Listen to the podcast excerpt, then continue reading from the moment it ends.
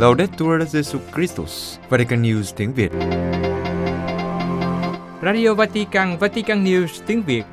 Mời quý vị nghe chương trình phát thanh hôm nay, thứ Hai ngày 12 tháng 9 gồm có: trước hết là kinh truyền tin với Đức Thánh Cha, kế đến là điểm sách và cuối cùng là giáo hội tuần qua.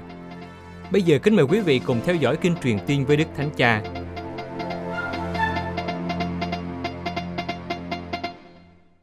Kính thưa quý thính giả, vào lúc 12 giờ trưa Chủ nhật ngày 11 tháng 9, Đức Thánh Cha Francisco đã xuất hiện tại cửa sổ dinh tông tòa để cùng đọc kinh truyền tin với các tín hữu và các khách hành hương hiện diện tại quảng trường Thánh Phêrô. Trong bài suy niệm ngắn trước khi đọc kinh, Đức Thánh Cha tập trung vào ba dụ ngôn về lòng thương xót trong Tin Mừng theo Thánh Luca. Người chăn chiên đi tìm chiên bị mất, người phụ nữ tìm quan tiền bị mất và người cha vui mừng đón người con hoang đàn trở về. Kính mời quý vị theo dõi bài huấn dụ của Đức Thánh Cha. Cari fratelli e sorelle, buongiorno. Il Vangelo della liturgia odierna ci presenta le tre parabole della misericordia. Anh chị em thân mến, chào anh chị em. Tin mừng phụng vụ hôm nay trình bày cho chúng ta ba dụ ngôn về lòng thương xót. Chúa Giêsu đã kể các dụ ngôn để đáp lại lời xì xầm của các người Pha-ri-sêu và kinh sư. Họ nói, ông này đón tiếp phường tội lỗi và ăn uống với chúng. Nếu đối với họ về mặt tôn giáo, điều này đã gây ra tai tiếng, thì Chúa Giêsu khi đón tiếp những người tội lỗi và dùng bữa với họ, tỏ cho chúng ta thấy Thiên Chúa là như vậy. Người không loại trừ ai, Thiên Chúa muốn tất cả đến dự tiệc của Người, vì Chúa yêu thương tất cả như những người con. Ba dụ ngôn tóm tắt trọng tâm của Tin Mừng. Thiên Chúa là Cha, Người đi đến tìm chúng ta mỗi khi chúng ta lạc lối. Thực tế, nhân vật chính của ba dụ ngôn đại diện cho Thiên Chúa là một mục tử đi tìm con chiên bị mất, người phụ nữ tìm thấy đồng tiền bị mất và người cha của người con hoang đàn. Chúng ta hãy dừng lại ở một khía cạnh chung của ba nhân vật chính này. Chúng ta có thể định nghĩa như sau: bồn chồn về sự thiếu vắng. Nói cho cùng, cả ba người, nếu họ thực hiện một số tính toán, thì họ có thể yên tâm. Người chăn chiên đang thiếu một con chiên, nhưng ông còn có 99 con khác. Người phụ nữ mất một đồng tiền, nhưng bà vẫn còn 9 đồng khác. Và người cha cũng có một người con khác, vâng lời và chăm chỉ. Tuy nhiên, tâm hồn của họ bồn chồn lo lắng về những gì còn thiếu. Con chiên, đồng tiền, người con đã đi xa. Một người biết yêu thương thì lo lắng và nhớ người vắng mặt, tìm kiếm người đã bị lạc mất, chờ đợi người đã đi xa. Bởi vì người này muốn không ai bị lạc mất. Anh chị em thân mến, Thiên Chúa là như vậy. Chúa không yên tâm nếu chúng ta rời xa Người. Chúa đau khổ và bồn chồn. Và Chúa đi tìm chúng ta cho đến khi mang chúng ta trở lại trong vòng tay của Người. Chúa không tính toán mất mát, rủi ro. Chúa có tấm lòng của người cha, người mẹ, đau khổ đối với sự vắng bóng của những người con yêu dấu. Đúng vậy, Thiên Chúa đau khổ vì sự xa cách của chúng ta và khi chúng ta lạc lối, Người chờ chúng ta quay trở về. Chúng ta hãy nhớ rằng, Thiên Chúa luôn luôn rộng mở vòng tay đón chờ chúng ta, dù chúng ta có lạc lối ở bất cứ hoàn cảnh nào. Như Thánh Vịnh nói, Thiên Chúa không chợp mắt ngủ quên, Người luôn luôn canh giữ, chở che chúng ta. Bây giờ chúng ta hãy nhìn lại chính mình và tự hỏi, trong điều này chúng ta có noi gương Chúa không? Nghĩa là chúng ta có bồn chồn vì sự thiếu vắng không? Chúng ta có nhớ về người vắng mặt, nhớ người đã đi xa đời sống Kitô hữu? Chúng ta có mang trong mình sự bồn chồn nội tâm này, hay chúng ta bình yên và không thấy bị xáo trộn gì? Nói cách khác, chúng ta có thật sự cảm thấy nhớ về người đang vắng mặt trong cộng đoàn của chúng ta không? Hay chúng ta cảm thấy ổn, không có gì khác, bình yên và hạnh phúc trong nhóm của chúng ta và không nuôi dưỡng một lòng trắc ẩn đối với người đã rời xa? Đây không chỉ là việc mở lòng với người khác, nhưng đó là tin mừng. Người chăn chiên trong dụ ngôn không nói, tôi có 99 con chiên, tại sao tôi phải đi tìm con bị mất? Chúng ta hãy suy ngẫm về mối tương quan của chúng ta. Tôi có cầu nguyện cho những người chưa tin, cho những người rời xa không? Chúng ta có thu hút người đang ở xa với phong cách của Chúa là sự gần gũi, trắc ẩn và dịu dàng không? Chúa Cha yêu cầu chúng ta phải quan tâm đến những người con mà Người nhớ nhất. Chúng ta hãy nghĩ về một số người mà chúng ta biết, những người bên cạnh chúng ta, và những người có thể chưa bao giờ nghe một ai đó nói với họ rằng, bạn biết không, đối với Chúa, bạn quan trọng. Chúng ta hãy để cho mình bị bồn chồn bởi những câu hỏi này, và chúng ta hãy cầu nguyện với Đức Mẹ, một người mẹ không bao giờ mệt mỏi tìm kiếm chúng ta và chăm sóc chúng ta, những người con của mẹ. Kính mời quý vị cùng hiệp ý đọc kinh truyền tiên với Đức Thánh Cha. Angelus Domini nunciavi Mariae. Et concepit de Spiritu Sancto. Ave Maria, gratia plena, Dominus tecum, benedicta tui mulieribus et benedictus fructus ventris tui, Iesus. Sancta Maria, Mater Dei, ora pro nobis peccatoribus, nunc et in hora mortis nostre. Amen. Ecce ancilla Domini. Fiat mi secundum verbum tuum. Ave Maria, gratia plena, Dominus tecum, benedicta tui mulieribus et benedictus fructus ventris tui, Iesus. Sancta Maria, Mater Dei, ora pro nobis peccatoribus, nunc et in hora mortis nostre. Amen. Et verbum caro factum est, et habitavit in nobis. Ave Maria, gratia plena, Dominus tecum, benedicta tui mulieribus, et benedictus fructus ventris tui, Iesus. Sancta Maria, Mater Dei, ora pro nobis peccatoribus, nunc et in hora mortis nostre. Amen. Ora pro nobis, Santa Dei Genitris, ut digni efficiamur promissionibus Christi.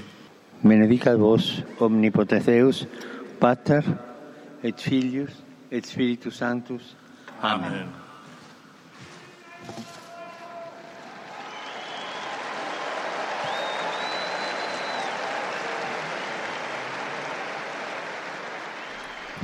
Cari fratelli e sorelle. Sau kinh truyền tin, Đức Thánh Cha thông báo thứ ba tới Ngài sẽ đi Kazakhstan để tham dự đại hội của các lãnh đạo thế giới và các tôn giáo truyền thống. Ngài nói, đây sẽ là cơ hội để gặp gỡ nhiều đại diện tôn giáo và đối thoại như anh chị em, được thúc đẩy bởi ước muốn chung sống trong hòa bình, hòa hợp mà thế giới của chúng ta đang khao khát. Tôi xin gửi lời chào thân ái đến các tham dự viên, các nhà chức trách, các cộng đoàn Kitô và toàn thể người dân trên đất nước rộng lớn đó. Cảm ơn các hoạt động chuẩn bị và công việc đã hoàn thành trong chuyến viếng thăm của tôi. Xin mọi người đồng hành bằng lời cầu nguyện cho cuộc hành hương hòa bình này. Tiếp tục hướng đến Ukraine, Đức Thánh Cha mời gọi các tín hữu cầu nguyện, xin Chúa ban cho những người dân Ukraine niềm an ủi và hy vọng. Ngài cũng cho biết, trong những ngày qua, Đức Hồng Y Konrad Krajewski, Tổng trưởng Bộ Bác Ái, đang ở Ukraine để thăm các cộng đoàn và làm chứng cụ thể cho sự gần gũi của Đức Giáo Hoàng và Giáo hội. Tiếp đến, Đức Thánh Cha nói, trong giờ phút cầu nguyện này, chúng ta nhớ đến Sơ Maria de Copi, nhà truyền giáo dòng Comboni, đã bị sát hại tại Chipin ở Mozambique, nơi sơ đã phục vụ với tình yêu trong gần 60 năm. Chứng tá của sơ đã mang lại sức mạnh và lòng can đảm cho các Kitô hữu và toàn thể người dân Mozambique. Sau cùng, Đức Thánh Cha gửi lời chào đặc biệt đến người dân Ethiopia đang đón Tết cổ truyền, và Ngài chào các tín hữu từ khắp nơi trên thế giới đã đến tham dự buổi đọc kinh truyền tin. Đức Thánh Cha chúc mọi người một Chúa Nhật bình an và xin tất cả mọi người cầu nguyện cho Ngài. Buon pranzo e arrivederci.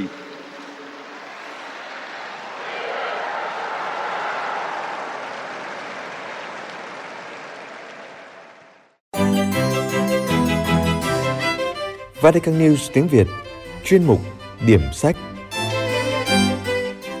Giới thiệu sách chữa lành trong tương quan đã bị tổn thương.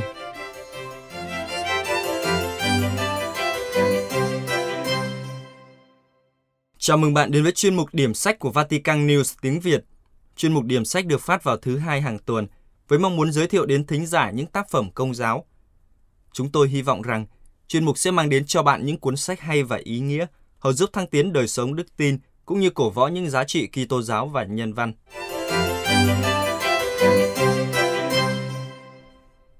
Kính chào quý thính giả! Tuần này, chúng ta cùng đến với tác phẩm Chữa lành những tương quan đã bị tổn thương của tác giả Martin Padovani, nguyên tác Healing Good Relationship, và được chuyển ngữ bởi nữ tu Maria Vũ Thị Thu Thủy, dòng Mến Thánh Giá Tân Lập. Kính thưa quý thính giả! Mở đầu tác giả viết như sau. Hàng ngày trong vai trò cố vấn hôn nhân, tôi thấy những hiểu lầm giống nhau về các mối quan hệ được truyền từ thế hệ này sang thế hệ khác.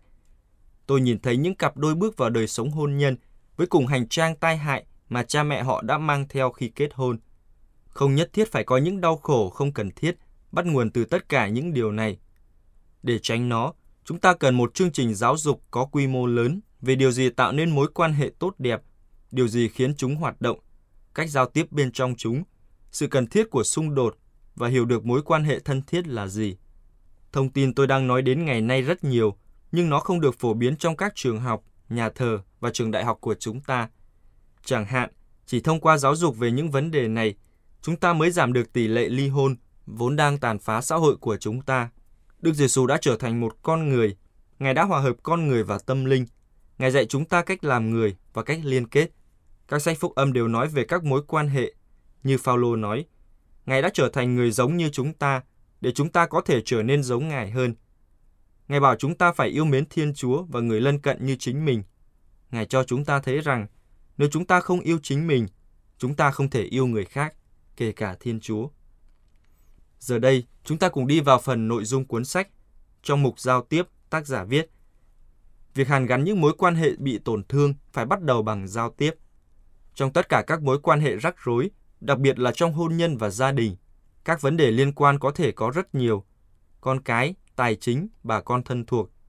Sự hiểu lầm có thể tràn ngập, sự hiểu sai làm nản lòng. Nhưng bất kể điều gì có thể là khó khăn và khác biệt, vấn đề mấu chốt thường là sự tan vỡ bên trong hoặc giao tiếp không hiệu quả. Chúng ta không kết nối với nhau, chúng ta không đồng bộ với nhau. Vì vậy chúng ta không thể hiểu nhau. Điều bi kịch là chúng ta không nhận ra rằng một trong những món quà đẹp nhất và có sức mạnh lớn nhất mà chúng ta sở hữu là khả năng giao tiếp. Chúng ta đang sống trong thời đại công nghệ cao với các phương tiện giao tiếp tinh vi với bất kỳ ai ở bất kỳ đâu trên thế giới. Chúng ta có thể biết gần như ngay lập tức về những bi kịch và chiến thắng đang diễn ra ở bất cứ đâu. Nhưng chúng ta vẫn gặp vấn đề trong việc liên lạc và kết nối với nhau trong cuộc sống của chính mình. Chúng ta được dựng nên để giao tiếp. Chúng ta được trang bị giọng nói, đôi môi, đôi tai, nét mặt và chuyển động cơ thể để thể hiện những gì chúng ta nghĩ và cảm nhận. Chúng ta được dựng nên để mặc khải, đó là cuộc sống và các mối quan hệ. Chúng ta được dựng nên theo hình ảnh và giống Thiên Chúa. Chúng ta gọi Kinh Thánh là sách mặc khải. Ở đó Thiên Chúa được tỏ lộ trong quyền năng và vẻ đẹp của tạo thành và trong tâm hồn của tất cả những ai lắng nghe Ngài. Thật vậy, Thiên Chúa kêu gọi chúng ta bước vào tương quan với Ngài bằng cách yêu cầu chúng ta tiết lộ bản thân cho Ngài. Chúng ta vừa đề cập nhiều đến việc giao tiếp. Vậy theo bạn, mục đích của giao tiếp là gì? Phải chăng giao tiếp là để giải quyết vấn đề? Theo tác giả, mục tiêu cơ bản của giao tiếp là mặc khải, không phải giải quyết vấn đề. Nhiều người từ bỏ nỗ lực giao tiếp và nói chuyện có ích gì? Chúng tôi không giải quyết bất cứ điều gì. Nếu giải quyết là mục tiêu chính của giao tiếp, chúng ta chẳng đi đến đâu. Nếu mặc khải là mục tiêu, thì chúng ta có hy vọng và khả năng giải quyết. Thông thường trong khi mặc khải cho nhau, chúng ta tìm thấy cách giải quyết vấn đề của mình. Bởi vì thông qua mặc khải, chúng ta đạt đến sự hiểu biết lẫn nhau. Định nghĩa căn bản về giao tiếp cá nhân là tiết lộ cho người khác tôi là ai. Tôi tiết lộ những gì tôi nhận thức, suy nghĩ, cảm nhận và cần. Chính với sự giao tiếp như vậy mà chúng ta phát triển lòng tin và xây dựng các mối quan hệ tin cậy.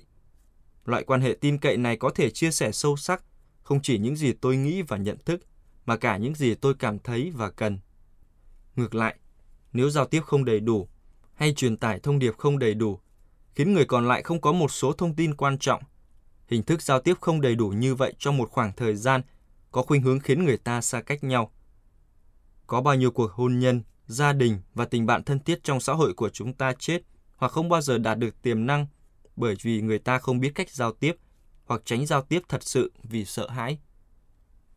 Bên cạnh đó, tác giả đề cập đến một nỗi sợ trong giao tiếp, đó là chúng ta có thể sợ giao tiếp trung thực. Chúng ta sợ bị từ chối hoặc sẽ không được yêu mến. Sự trung thực trong một mối quan hệ đôi khi sẽ dẫn đến sự tổn thương cần thiết, nhưng đó là kết quả bình thường của việc chúng ta thành thật với nhau.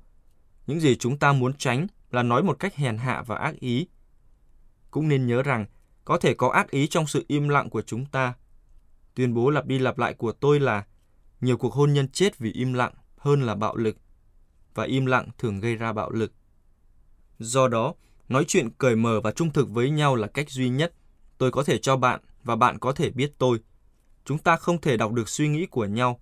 Chúng ta chỉ có thể biết mỗi người chúng ta nghĩ gì và cảm thấy gì khi chúng ta nói ra những gì chúng ta nghĩ và cảm thấy. Giờ đây chúng ta cùng lược qua phần mục lục của cuốn sách.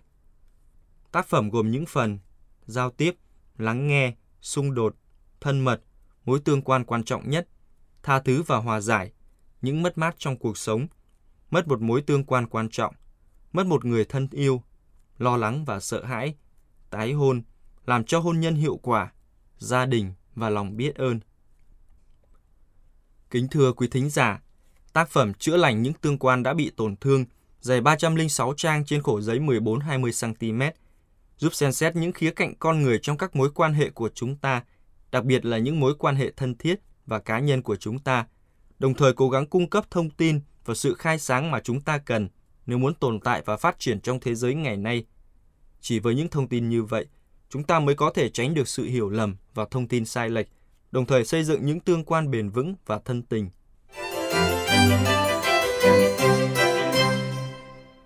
Kính thưa quý thính giả, không phải cuốn sách nào cũng phù hợp với tất cả mọi người, hay không có người nào phù hợp với mọi cuốn sách. Nếu sau khi đã nghe mục điểm sách tuần này và bạn phân vân không biết liệu tác phẩm Chữa lành những tương quan đã bị tổn thương có phù hợp với mình hay không, bạn có thể tìm đọc tại các nhà sách công giáo hay tra cứu trên Internet để tìm hiểu thêm về tác phẩm trước khi có quyết định cuối cùng, hoặc có thể chờ một tác phẩm tiếp theo sẽ được giới thiệu vào tuần tới. Cảm ơn quý thính giả đã lắng nghe. Xin chào và hẹn gặp lại!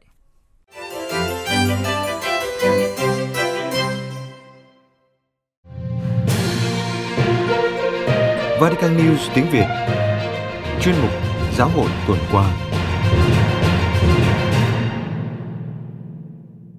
Dịch vụ cứu trợ Công giáo Hoa Kỳ viện trợ cho Pakistan.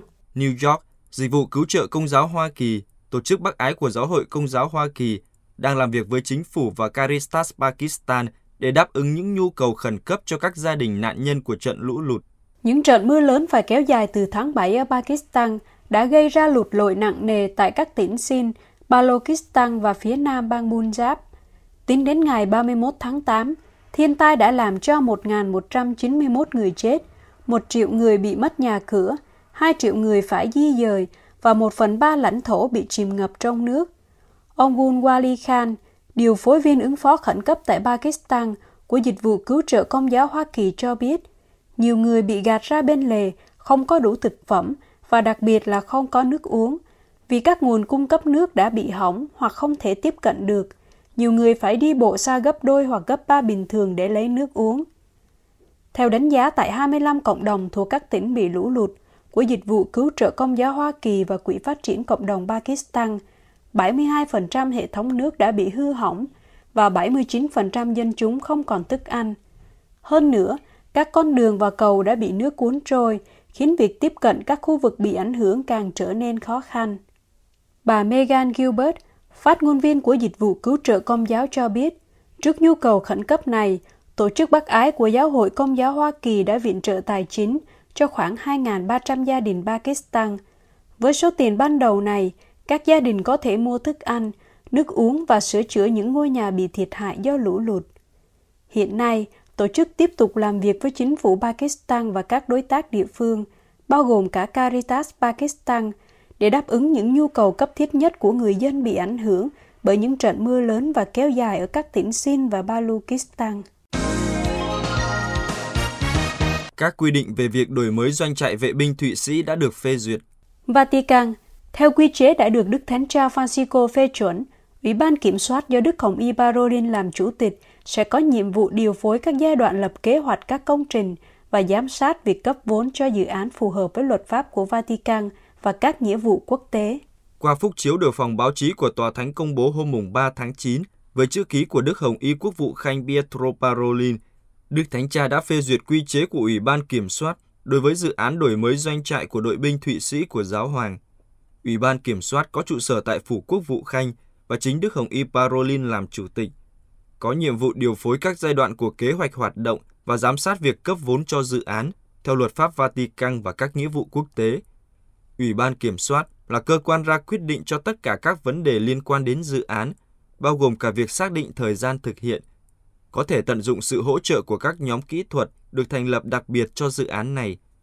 Các thành viên theo quyền của Ủy ban bao gồm trợ lý tổng vụ của Phủ Quốc vụ Khanh với chức năng điều phối, tổng thư ký của Phủ Thống đốc, thư ký cơ quan quản trị tài sản của Tòa Thánh, giám đốc phân ngành cơ sở hạ tầng và dịch vụ của Phủ Thống đốc và Chủ tịch Ủy ban Bảo vệ Di tích Lịch sử và Nghệ thuật của Tòa Thánh.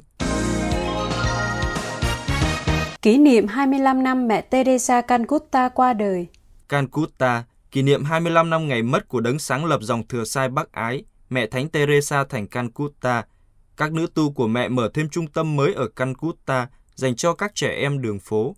Thứ Hai ngày 5 tháng 9 kỷ niệm 25 năm ngày mất của mẹ Teresa Calcutta, đấng sáng lập dòng thừa sa Bắc Ái, một biểu tượng của một cuộc đời hiến dâng hoàn toàn vì tin mừng để phục vụ những người nghèo nhất trong số những người nghèo ở Ấn Độ. Mẹ Teresa là một phụ nữ với lòng bác ái, đã vượt qua những biên giới bất khả thi. Mẹ đã được Thánh Giáo hoàng Gioan Phaolô II tuyên phong chân phước vào năm 2003 và Đức Thánh Cha Phanxicô tuyên thánh vào năm 2016. Trong thư ngõ nhân dịp này, dòng thừa sa Bác Ái cho biết, ngày nay, qua các hoạt động âm thầm của các nữ tu trong chiếc áo sari trắng viền xanh, chứng tá của mẹ vẫn còn sống động ở những vùng ngoại vi bị lãng quên nhất của mọi lục địa.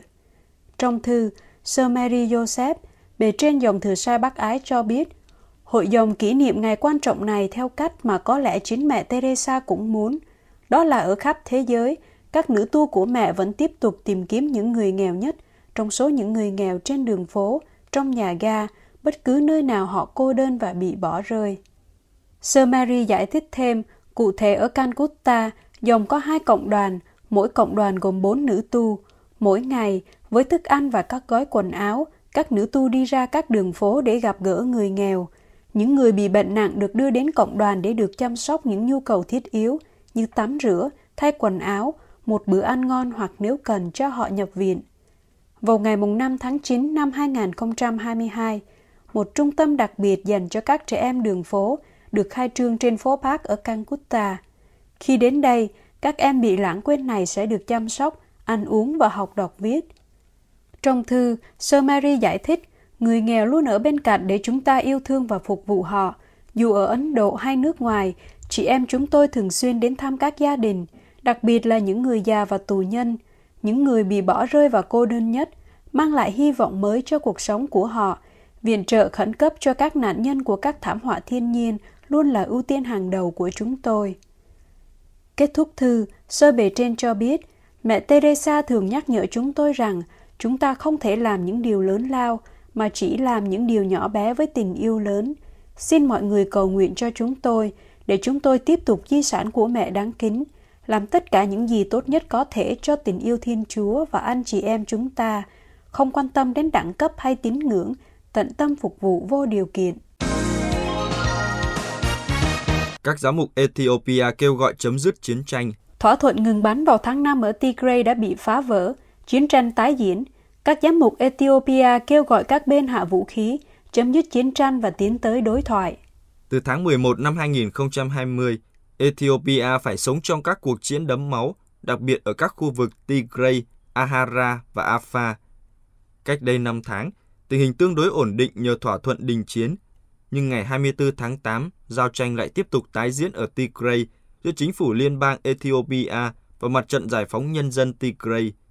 Cuộc giao tranh mới đã phá vỡ thỏa thuận ngừng bắn nhân đạo kéo dài 5 tháng do chính phủ công bố, cho phép các tổ chức nhân đạo viện trợ cho hàng triệu người nghèo ở Tigray với một số thực phẩm, thuốc men và các nhu cầu cơ bản khác.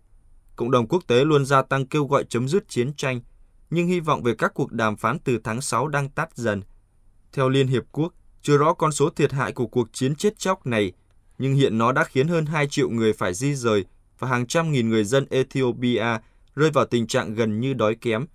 Trong một thông cáo báo chí ngày 2 tháng 9, Đức Hồng Y Peter Nyesus Sorafian, Tổng giám mục của Addis Ababa, đại diện Hội đồng Giám mục Ethiopia viết, chúng tôi rất đau buồn khi thấy chiến tranh lại tiếp tục diễn ra ở khu vực Tigray.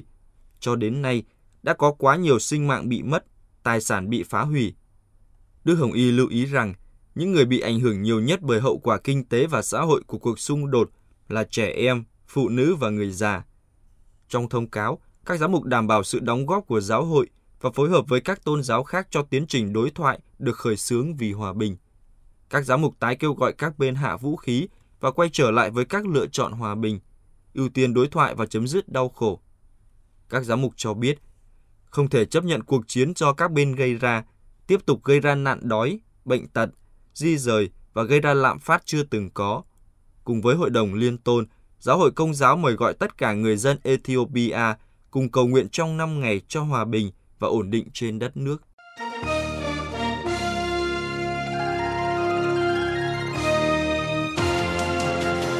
Cảm ơn quý vị đã chú ý lắng nghe chương trình Radio Vatican của Vatican News tiếng Việt. Xin Thiên Chúa chúc lành cho quý vị và toàn gia quyến. Laudetur Jesu Christus, ngợi khen Chúa Giêsu Kitô.